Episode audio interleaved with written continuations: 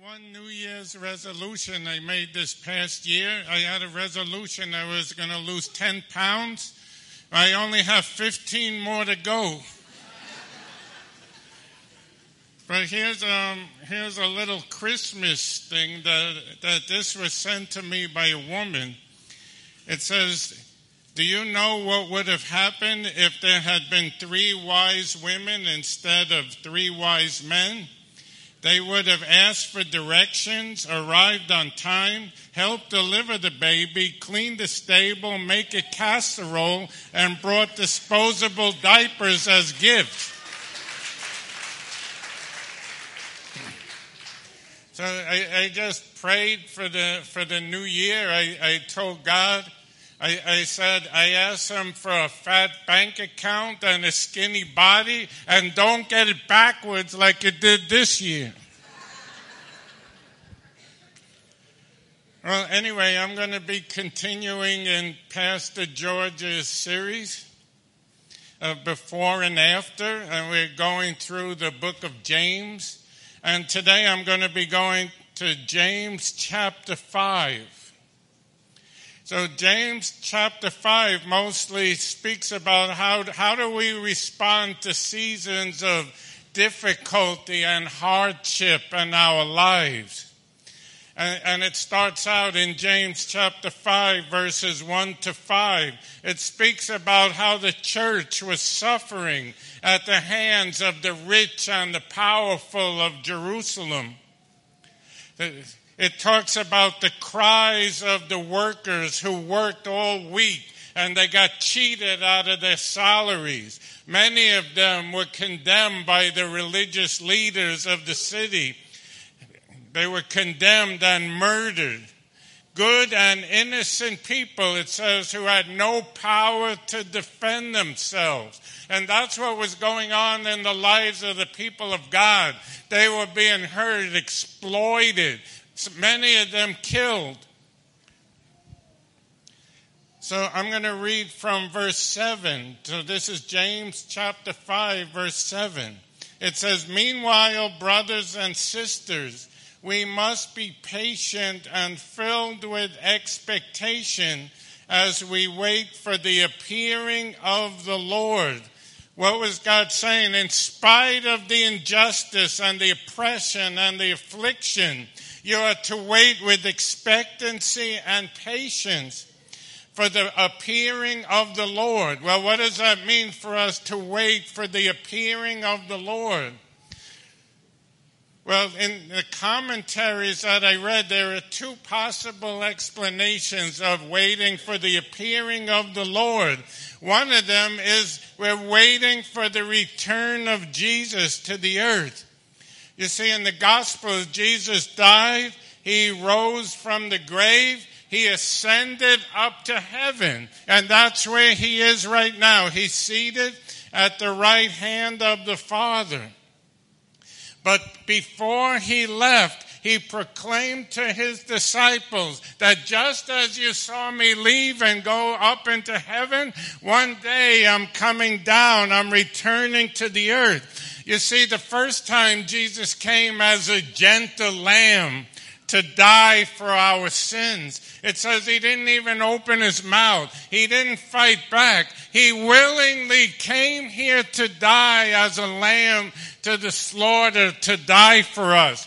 But when he returns, he's coming back as the lion of the tribe of Judah, and he's going to defeat the wicked and overthrow all the ungodly systems of the earth, and every injustice and oppression will be crushed. You see, the weak will no longer be destroyed by the strong. Bullying, cruelty, and abuse will be wiped off the earth when Jesus comes back. And the scripture says that's our blessed hope. We wait for his return. And see, right now, most of the people that we meet, they don't recognize Jesus as king. They might celebrate Christmas and Easter, but when it comes down to it, They don't acknowledge that he is king of the earth. But the scripture says at his return, even the wicked and ungodly, the haters, it says that every knee will bow, every tongue will confess that Jesus Christ is Lord. The people who mock you and laugh at you for serving the Lord, for not doing what you used to do. One day they're going to get down and bow down before the King of Kings when he returns.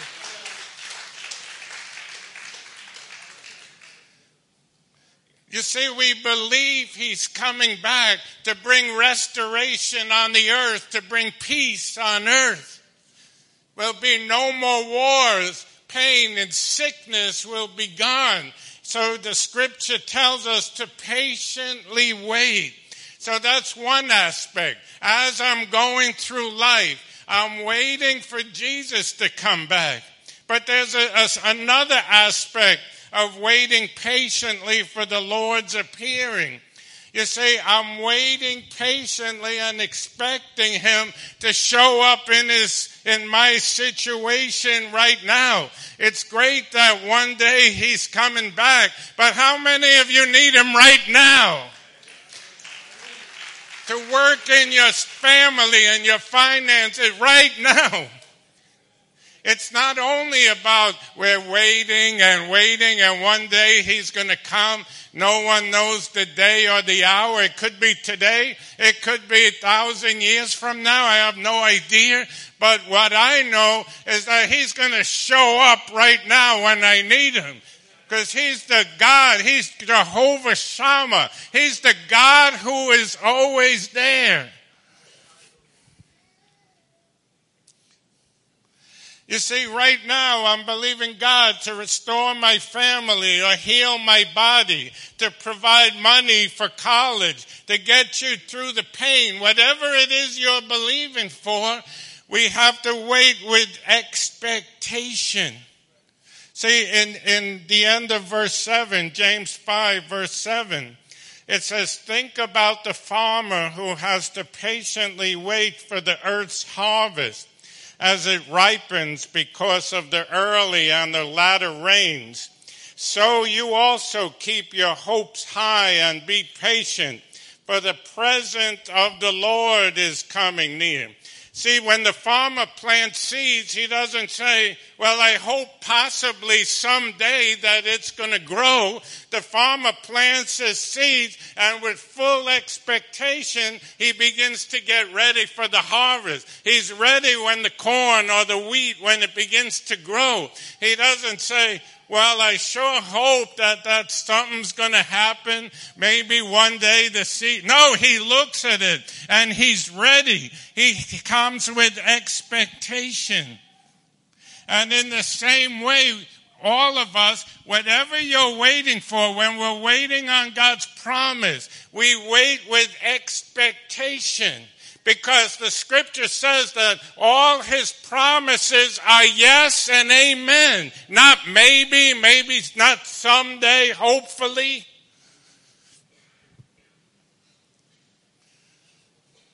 You see, as I'm waiting, I'm praying in faith and I declare His word over my situation. I've said this before, but when I pray, sometimes I gotta get desperate.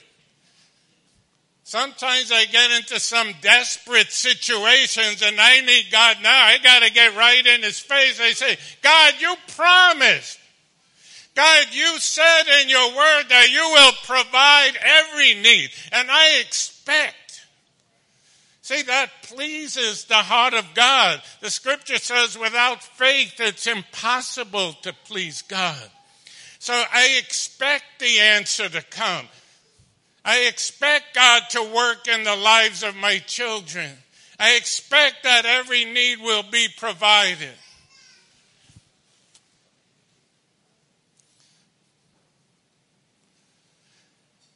See, in James chapter 5, verse 13, it says, Are you suffering hardships? You should pray. Verse 16, The earnest prayer of a righteous person has great power and produces wonderful results. You need to rise up and pray over your situation. You need to come to the prayer meetings. Oh no, I pray at home. No, you, you need the people of God to stand in agreement, and all together we can shake heaven on your behalf. There's power when you pray.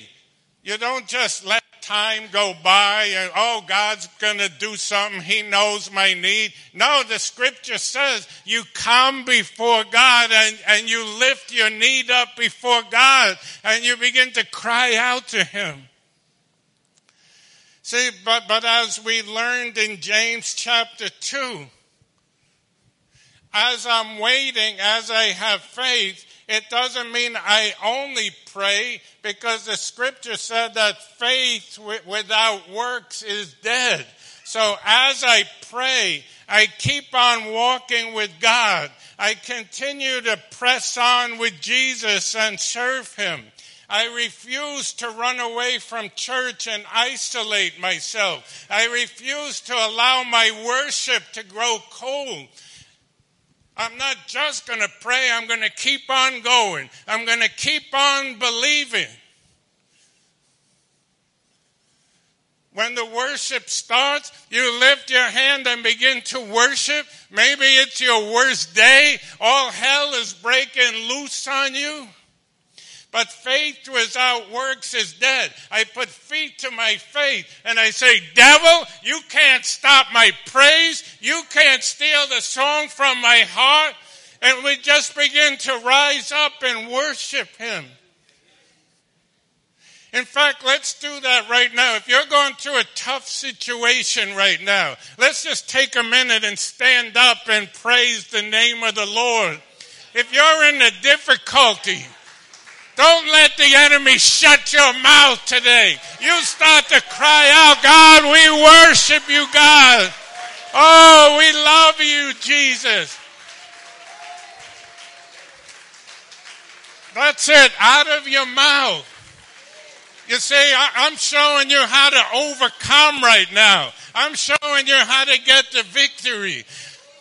I begin to still praise Him. I say, God, I'm going through the worst day of my life, but God, you're good.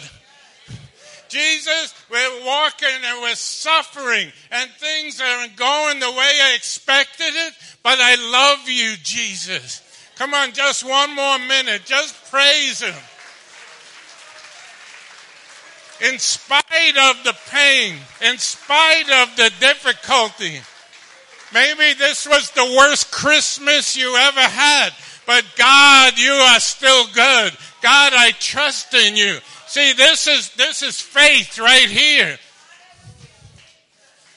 This is putting feet to your faith. God, I still praise you. I'm still here. I'm still going to serve you. I refuse to give up on you, God. I refuse to walk out the door and not come back because I'm going through a trial, God. I'll be here. I'm going to, nothing in earth can stop me from your presence, God. And we bless you in Jesus' name. Amen. You may be seated.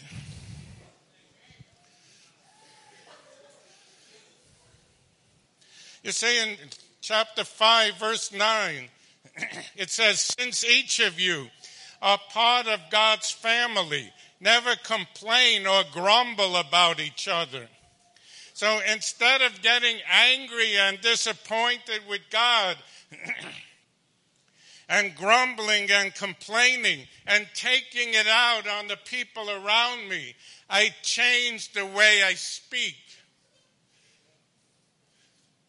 I don't keep confessing oh, next year's just going to be the same old thing. Nothing's ever going to change. I'll never have anything. The rest of my life, I'm just going to suffer. It says, stop the grumbling and complaining. And we begin, we begin to declare the goodness of God. We come into alignment, it says in James chapter 3. I come into alignment with heaven's plan for me. I come into alignment with what God says, and that's what I speak.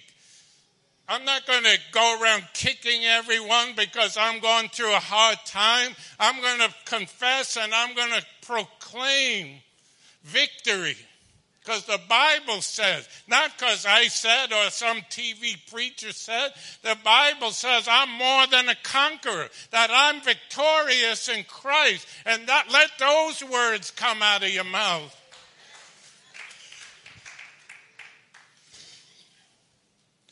So I'm going to go down to James chapter 5, verse 10. My brothers and sisters, take the prophets as your mentors and I'm reading from the Passion Translation. They have prophesied in the name of the Lord, and it brought them great suffering, yet they patiently endured. We honor them as our heroes because they remain faithful even while enduring great sufferings. The scriptures say when you go through a hard time, a harsh or difficult season, take the prophets or the men and the women of the Bible. They stood up under great adversity, but they refused to quit, regardless of the pain, the rejection, the intensity of the suffering. For example, the prophet Jeremiah went through so much rejection and suffering that he tried to quit. He told God, I'm finished. He even told God, You tricked me, God. I didn't know that I was going to have to go through all this pain. And he said, I'm going to keep silent. But he said, Every time I try, every time I try to give up on God, the word of God in me, it's, it's like a fire shut up in my bones. He was so filled with God that even if he wanted to, he couldn't quit. Make a decision in this new year that you're going to be so filled with God that nothing is going to hold you back. Nothing's going to keep you from your praise. Nothing is going to keep you out of God's presence and His purposes for your life. Nothing's going to shut you up.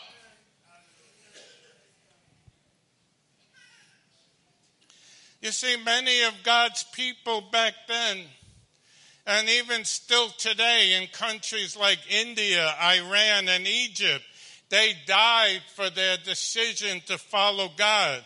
In fact, today, over 4,000 Christians in the earth die every day for their faith.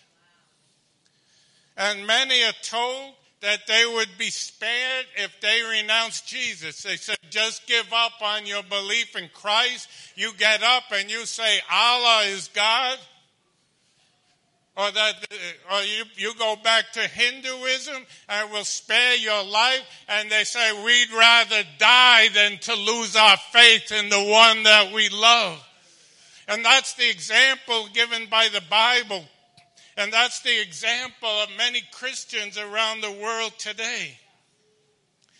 But at the same time, Hebrews 11:33 tells us that God's people who have stood in faith against the opposition. They overthrew kingdoms, ruled with justice, and received what God had promised them. They shut the mouths of lions, quenched the flames of fire, and escaped death by the edge of the sword. Their weakness was turned to strength. They became strong in battle and put whole armies to flight women receive their loved ones back again from death. You see, it's not about our strength, but when we take a stand for God, on our worst seasons, time, times that seem like they're misery and grief. But it's in those times, the scripture says, that the, the saints of old, they overthrew kingdoms. They changed the world. It said those were the ones who turned the world upside down. It says not because of their strength. They were just men and women just like us. Don't be fooled by the pictures where they're all looking up with a halo over their head like they're about to float up into the sky. They go through the same mess and failures every one of us do. But they chose to take a stand, and the Bible's saying, be like them. When you read the Bible, when you, when you read about, about the faith of the victories won of the, of the Bible characters, don't just say that's a nice story, but let that challenge you to keep on going to victory. You see, in 1 Corinthians 3, it tells us that there are scriptures that are like milk. The scriptures that are like milk, that's what babies drink. And those are foundational. We need those scriptures. God loves me unconditionally, even in my mess. He loves me. It makes, it gives, it's true and it gives me comfort. But that's the, that's the milk of the word. Other scriptures, it tells us, are like meat. Those are the scriptures that challenge you because they're tough to digest. There are scriptures like these ones in James 5 that sometimes you got to wrestle with, but you're not going to mature if all you hear are messages of Jesus accepts you. And one day you'll die, you're going to go in the presence of God and He provides every need. Those are true. I live on that foundation. But those, th- those, those messages aren't always the ones that help me walk through everyday life. Pastor George, when he preaches these meat messages, shouldn't have to come up here every time and tell you, I'm not angry. What he's trying to do is take the word to challenge you to grow. It's time to grow up. It's time to mature. We don't want to be babies anymore. Every time we have a problem, Pastor George, I'm overwhelmed. I can't do, I can't keep my commitment anymore. I can't, I won't be showing up for a while. I got too many problems. That, that's baby stuff. No more baby stuff in this new year. You take that challenge, you meet it by faith, and you say, I shall overcome this. We're not going to go around the same mountain again.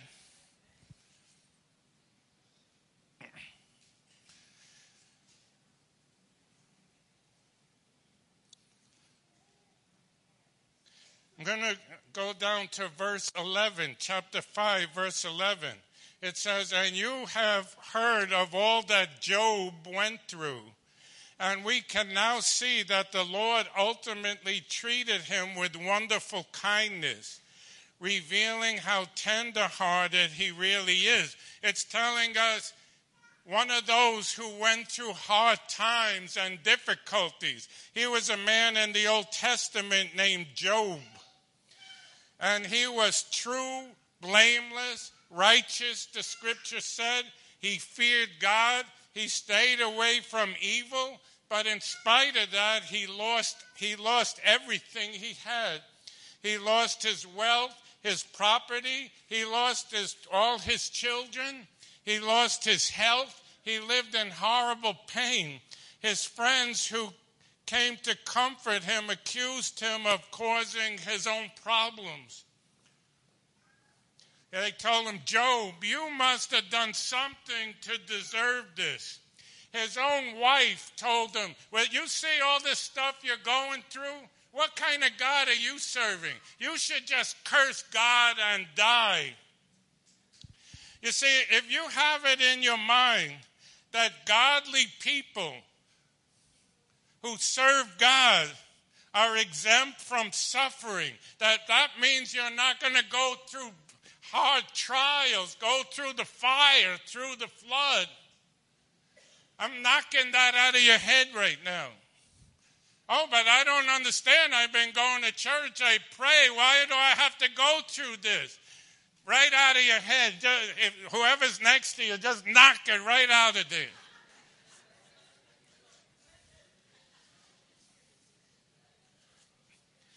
You could serve God you could love God and things are going to happen that we don't cause. There's plenty of things that do happen that are our fault. But you could take the, the one who lives without compromise, who walks with God, and they're still going to go through trials and problems. And that's what happened with Job. See, the difference is if you got Jesus, God is always there to help you get through it. You see, because Job, he endured in his faith. He lost all his kids. He lost all his money, his business. He laid on the ground in horrible pain. Yet the scripture says he refused to give up on his faith. See, sometimes he did it ugly. Sometimes I do it ugly. Sometimes I go through things, I don't give up, but sometimes I, I get like Job. Job complained. He got angry. He, he said, I wish I was never born. He challenged God to explain himself. He was almost telling, Come down here. He, he, he was calling God to come down. He wanted to confront him for all that he was going through he said that Job said he hated his life and he was angry. Well, why do evil people prosper, but why do good people suffer? You see, that's a picture of me a lot of times. Pastors have told me, don't let anyone know your weakness, and I'm too old to care anymore what nobody thinks. I'll tell you right now that sometimes I go through stuff, I get angry at God, I complain, but I refuse to quit. If you can't do it pretty, then do it ugly, but don't give up. Let your faith endure. I wrestle with God. So as I come down here, I'm ready to knock him out sometimes. I shouldn't say that in church. Pastor George, check for lightning and stuff. But if you got to do it ugly, keep doing it. But be like Job. He said, consider the faith of Job. He never quit or gave up. He continued to worship.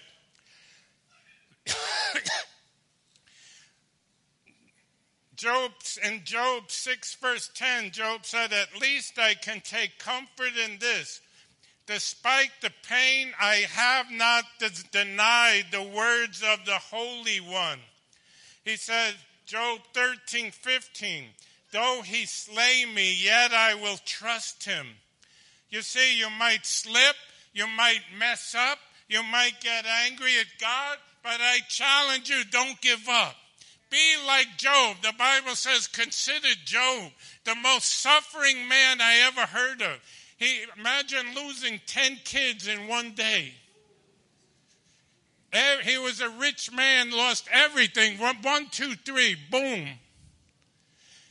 And yet he said, even if God kills me, still I'm going to serve him. Still I'm going to trust him. And in the end, God restored back to Job way more than what he had before because God honors faith. He honors endurance. And I want you to hear a testimony right now. I'm going to ask Loales to come up. I want you to hear a testimony of someone who endured, but she knew that God was there all the time.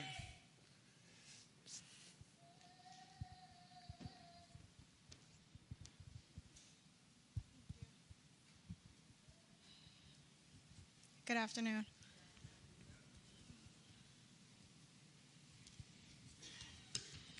How are you guys doing?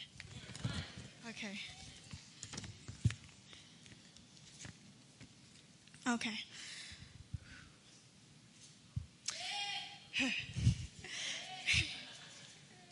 so, um, in preparing for today, I've written many befores and afters uh, to find that I was trying to find that pivotal moment because we're in the series right now, before and after.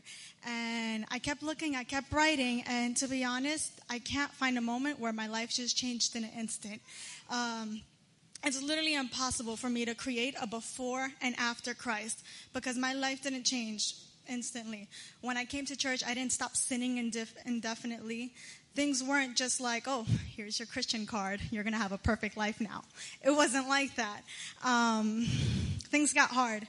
There were challenges. There were struggles. I've cried so many Sundays, Wednesdays, Fridays, right there, actually. That used to be my seat. Every day I was there. Um, but if you want to be technical and really define a before and after, if you needed a, just for the sake of the service to be technical and the theme, um, I would have to say the only before and after that really had to change was within myself. I was the one that needed to transform because Christ was already there. Um, I had to make changes in the decisions I made and how I chose to live my life after I came to know who Christ was. And um, this meant I had no excuse to make any more excuses. Let me tell you how I discover how God was always in my before. It starts with my birth in Colombia. My twin brother and I were born premature, positive for drugs in our system. We lived in an area where babies and toddlers were constantly going missing. Drug related crimes were like an all time high, and clean water was a scarcity. And then from age two to seven, you know, we're finally come to America. And my twin brother and I ping ponged through the foster system. Eventually, we left the system, and my grandmother adopted us.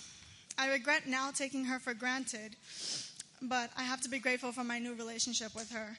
You see, my grandmother never stopped raising her children, and then after that, she never stopped raising her children's children. And at the same time, she was she was battling with two daughters. Sorry, she was struggling to raise two daughters, seven grandchildren, two of whom were still um, suffering from drug addiction and alcoholism. I know that now she was very strict for a reason, and she was trying to keep me from going down that same path she would pray almost every night for a solid 30 minutes. And I shared a room with her because it was like 10 of us in a small bedroom apartment. And so it was like the girls in one room and the boys in another. So um, my grandma would pray every night. And I'm like, God, like, does she have to be so loud right now? I'm trying to go to sleep. Um, I used to hate it because it would keep me up. But now I know it was those 30 minute prayers before she went to bed at night that really kept me safe.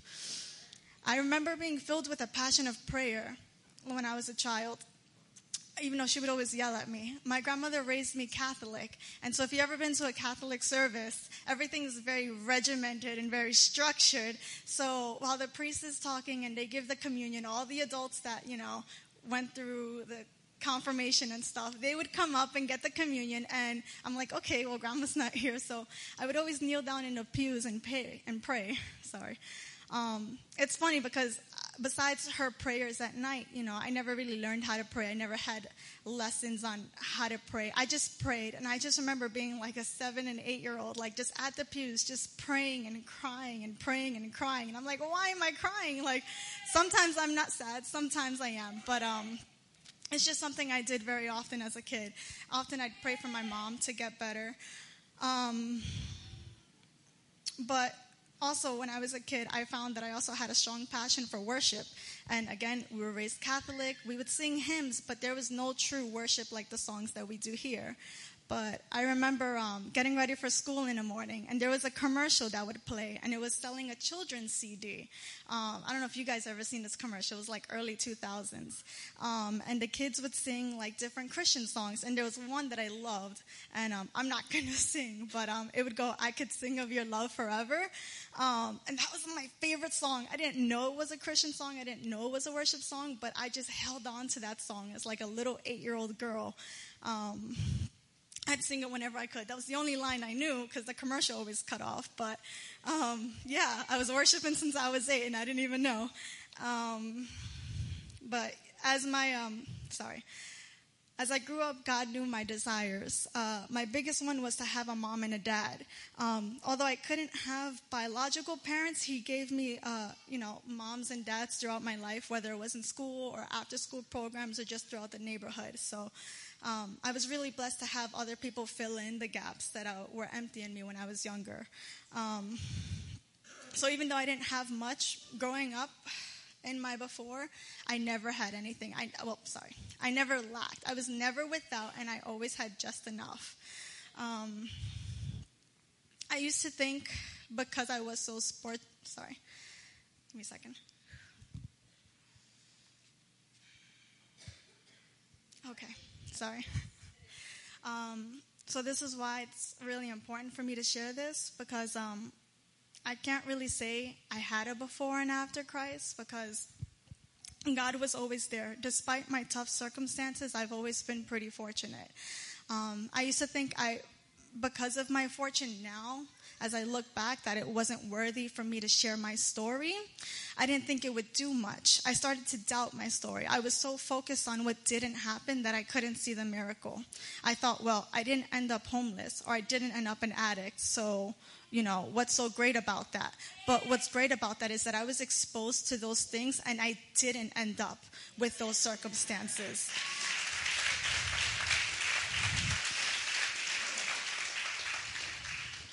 Um, I was in foster care because of drug addiction and alcoholism. And that's when I realized not having those things happen in my testimony, uh, well, not having those things happen is my testimony, like Pastor George said. My, te- my testimony is not is that I did not have to endure those things because I did not have to have a different life before Christ and after Christ because my life was always full of Christ and for that I'm blessed. Um, he's the reason I survived those conditions in Colombia and why I remained uh, safe from harm in foster care. And he's also the reason why uh, me and my siblings were able to break the chains of addiction in my family. He's also the reason why my mom is now my best friend and been clean for over 10 years.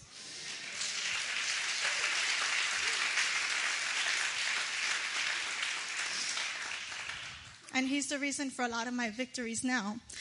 For example, uh, I was a, I, I dropped out of college. I gave up, and I'm like, okay, what am I going to do? Um, so one day I decided I want to apply to nursing school, and I didn't fit all the requirements, nor did I have the grades. I was smart, but I didn't have the grades. And um, it's funny, admissions just told me, give up, like you're not going to get in, just, you know, let it go. And uh, I took the admissions test, despite them telling me not to. I failed, but I still wanted to go through with the interview. And within three days later, I got early acceptance with a scholarship into nursing school.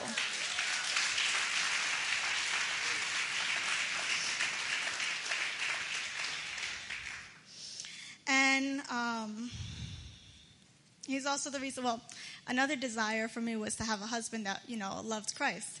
Uh, you know, I met this hot guy in the gym once, and I stalked him and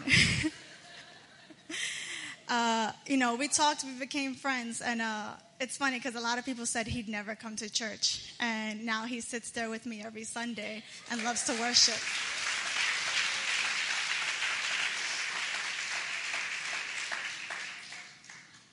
So that's that's really it. Like I wrote more, but it's it's not even necessary because you know I could have been through worse, but I'm not. Um, I could go on about all the terrible things that happened to me. Uh, I mean, I got run over by a car, but it doesn't matter because I'm walking now. So, thank you.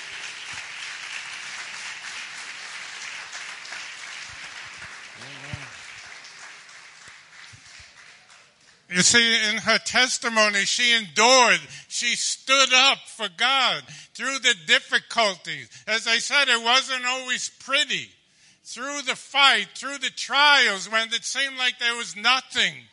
When her faith would waver, but still she still, she chose to make a stand. And now we have victory.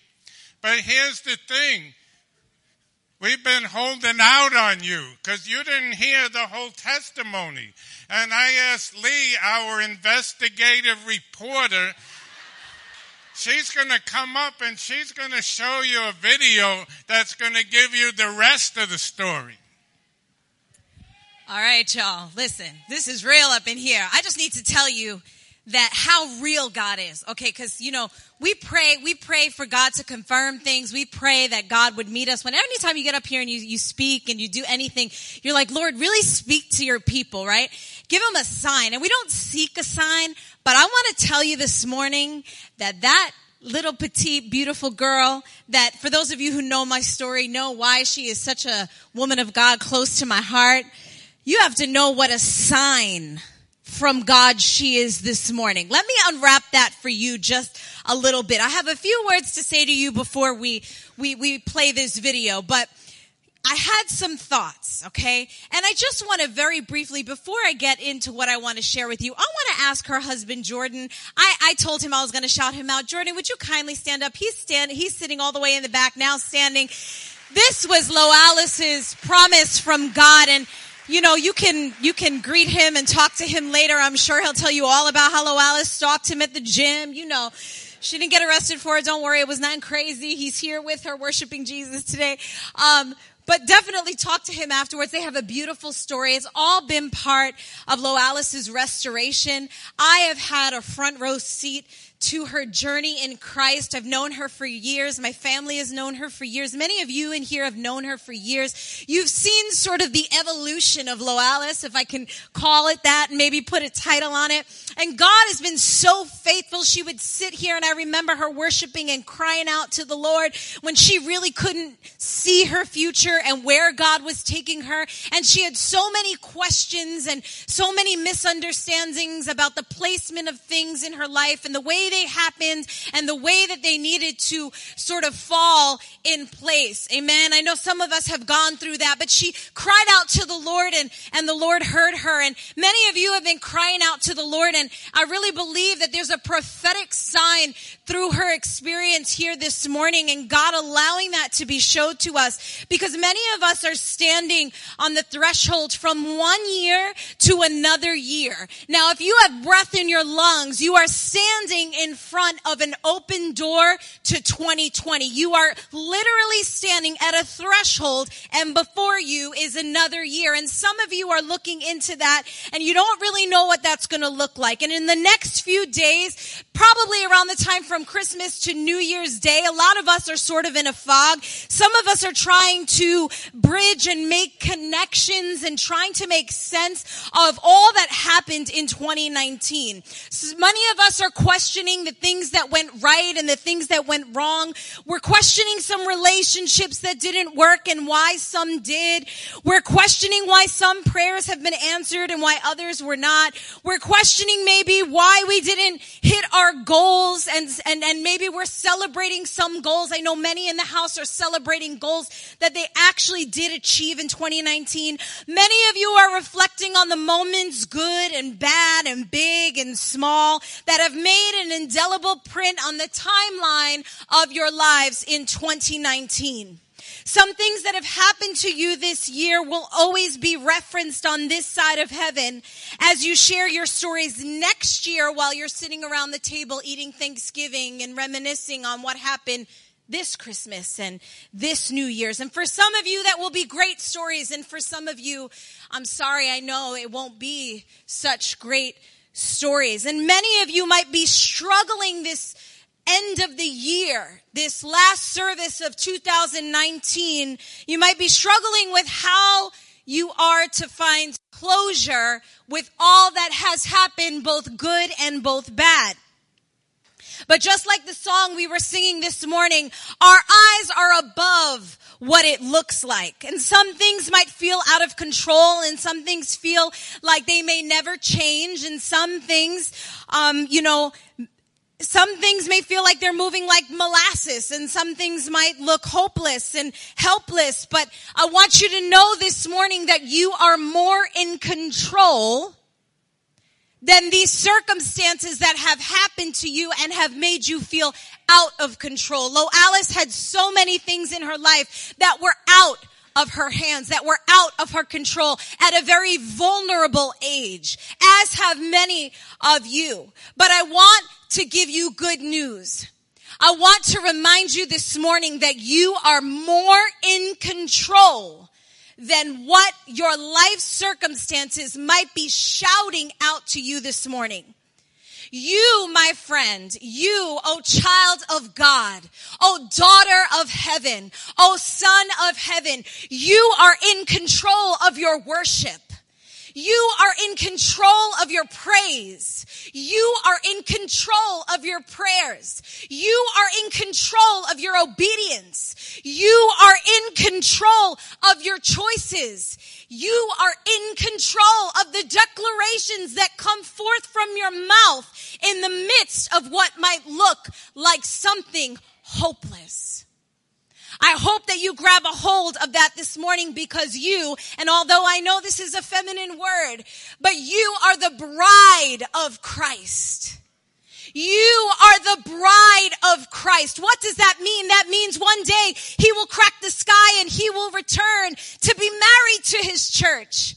But he's not coming back to a church that has spot or blemish. Why? Because he provided the sacrificial lamb of God that washes away the sins of this world, that washes us and cleanses us. And because you are his bride, he is going to redeem you. He is going to give you a future and a hope on this side of heaven before we see him. As your bride, he's going to infuse you with hope. He's going to bring you healing. He's going to be a father to you, a mother to you. When you were without parents, he is a strength and a fortress to you. And I really truly believe that God sent Loalis to share her story on the last service of the year to declare a year of favor over the bride of Christ in the earth in 2020. I'm sharing that with you because I want you to know that the Lord is concerned with his reputation in the earth. And as you've cried out to him, he is going to pour his glory out through you and for the world to see. The Lord is declaring today that he is going to make his name known through you. He is going to dress you. He is going to dress you. Just like a bride on her wedding day, he is going to dress you with robes of righteousness. He is going to give you garments of praise for the spirit of heaviness that you carried in 2019. He will return joy unto you in place of your sorrow and beauty in place of your ashes. You will come back in 2020 reaping from all the tears that you have sown in 2019. I believe that you will be rewarded with grace upon grace and strength will be added unto you because you have put your trust in the Lord. I pray that you receive that. There's a prophetic sign happening here this morning. I do not say that lightly, but as you watch this video, Please remember that the same way that God promised a hope and a future to Loalis, the Holy Spirit has painted you this morning a very vivid picture of his intention towards you and in you.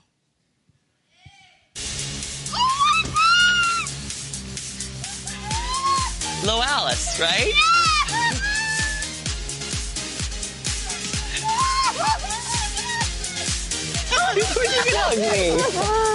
You've been selected to represent the state of New York for Say Yes to the Dress America. Coming to Kleinfeld. Meet the rest of the brides on Say Yes to the Dress America, January 4th at 8 on TLC. Come on, let's give it up for Jesus. And let's give it up for my friend because I tell you that God will give you beauty for ashes and the oil of joy for your mourning and he will cause tears to flow from your face and a smile to return to your spirit because God is faithful to the one who cries unto him and who will he forget? Will he forget you? Will he forget your loved ones? God will not forget. And let me tell you what happened this morning. This paper that if you see the cover says 2019 was bad. And I know, you want to hold my mic for me? Okay. I know that for some of you, this resonates very deeply. But on this same day that God set this whole thing up for Loalis to preach here this morning, for Pastor Gary to preach this word, for me to declare a word over you, she got the paper And in the center of it was a whole big two page spread on her show of TLC to be aired today. And so let this be unto you a prophetic sign that it might have been a bad year in 2019, but I promise you a dream in your heart is going to come true in 2020. So let that be unto you a word from the most high God because God doesn't do these things in church. Let us not take these signs lightly that come from the kingdom of heaven. Let us know today that his will that's been done in heaven has come to the earth to show you and God has given this precious one as a sign and her husband as a sign to to you that God will continue the work that he began, that he has not forgotten you, that he will not leave you, that like the sermon title says, he will always be there.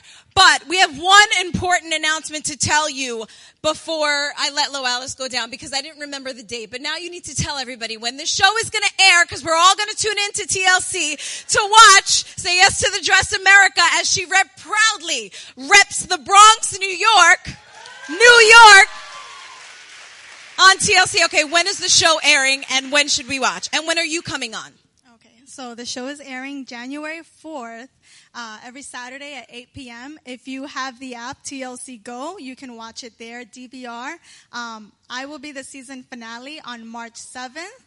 And then there's a two hour wedding special that includes all the other brides um, on March 14th. But this is a little different from regular Say Yes to the Dress because um, I didn't pay for my dress um, and it wasn't just a dress shopping experience. They selected 10 specific brides to really go deep within their story, go back into their history, and uh, try to represent as America as best as they can. So they really got to know me, uh, met my family, um, and took me through the Bronx, and um, uh, basically chose me to represent New York. So.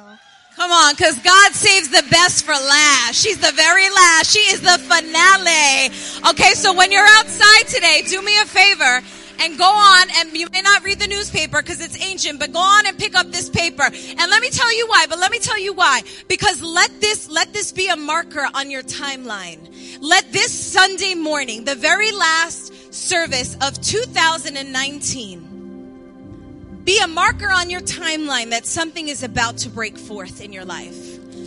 That God is about to do something in an unprecedented way so that he might make his name known through you, so that he might take all the things that happen for evil against you and turn it around for your good and his glory.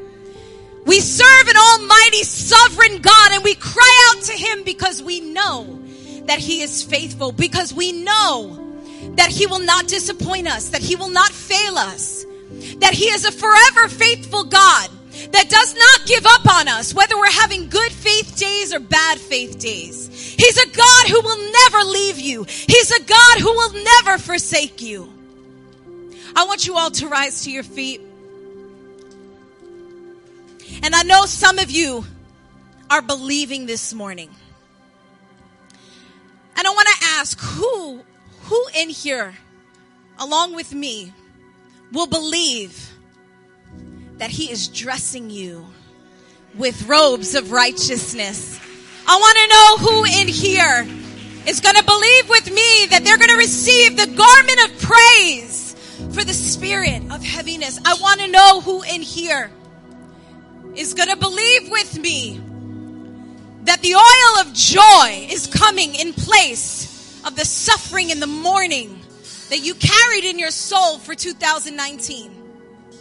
I want to know this morning if you'll join me in finding closure because you're not the only one. I need closure myself. I need healing from my pain. I need healing from my hurt. I'm believing God's going to restore and give back unto me for everything that I've gone through this year. So if that's you, why don't you come to the front? Because I need to stand with you. Because I need to stand with my brothers and sisters who are going to believe with me that He's coming to redeem the time, that He's coming to restore, that He's coming to heal, that He's coming to bind up. I need to stand with my brothers and sisters that are going to believe with me, that are going to believe for themselves, that are going to find the closure, that are going to lay down right now in the presence of Almighty God the burdens they carried as they stand at the threshold, as you stand in the doorway of 2020. May we, as we stand together and we face this open door of a new year because our gracious God has allowed our eyes to see another day. May we stand in faith as we sing together. May we stand in faith for the future. May we stand in faith over our families and our children and our church and our marriages and our friendships and our relationships. May we stand in faith together. And if you can't come up here, that's okay.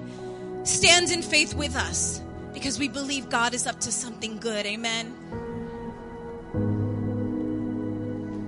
Amen. So before we close in song, if you're declaring right now, I refuse to go back. I'm moving forward in God. If all hell breaks out against me, because that's what happened often in the life of Loalis.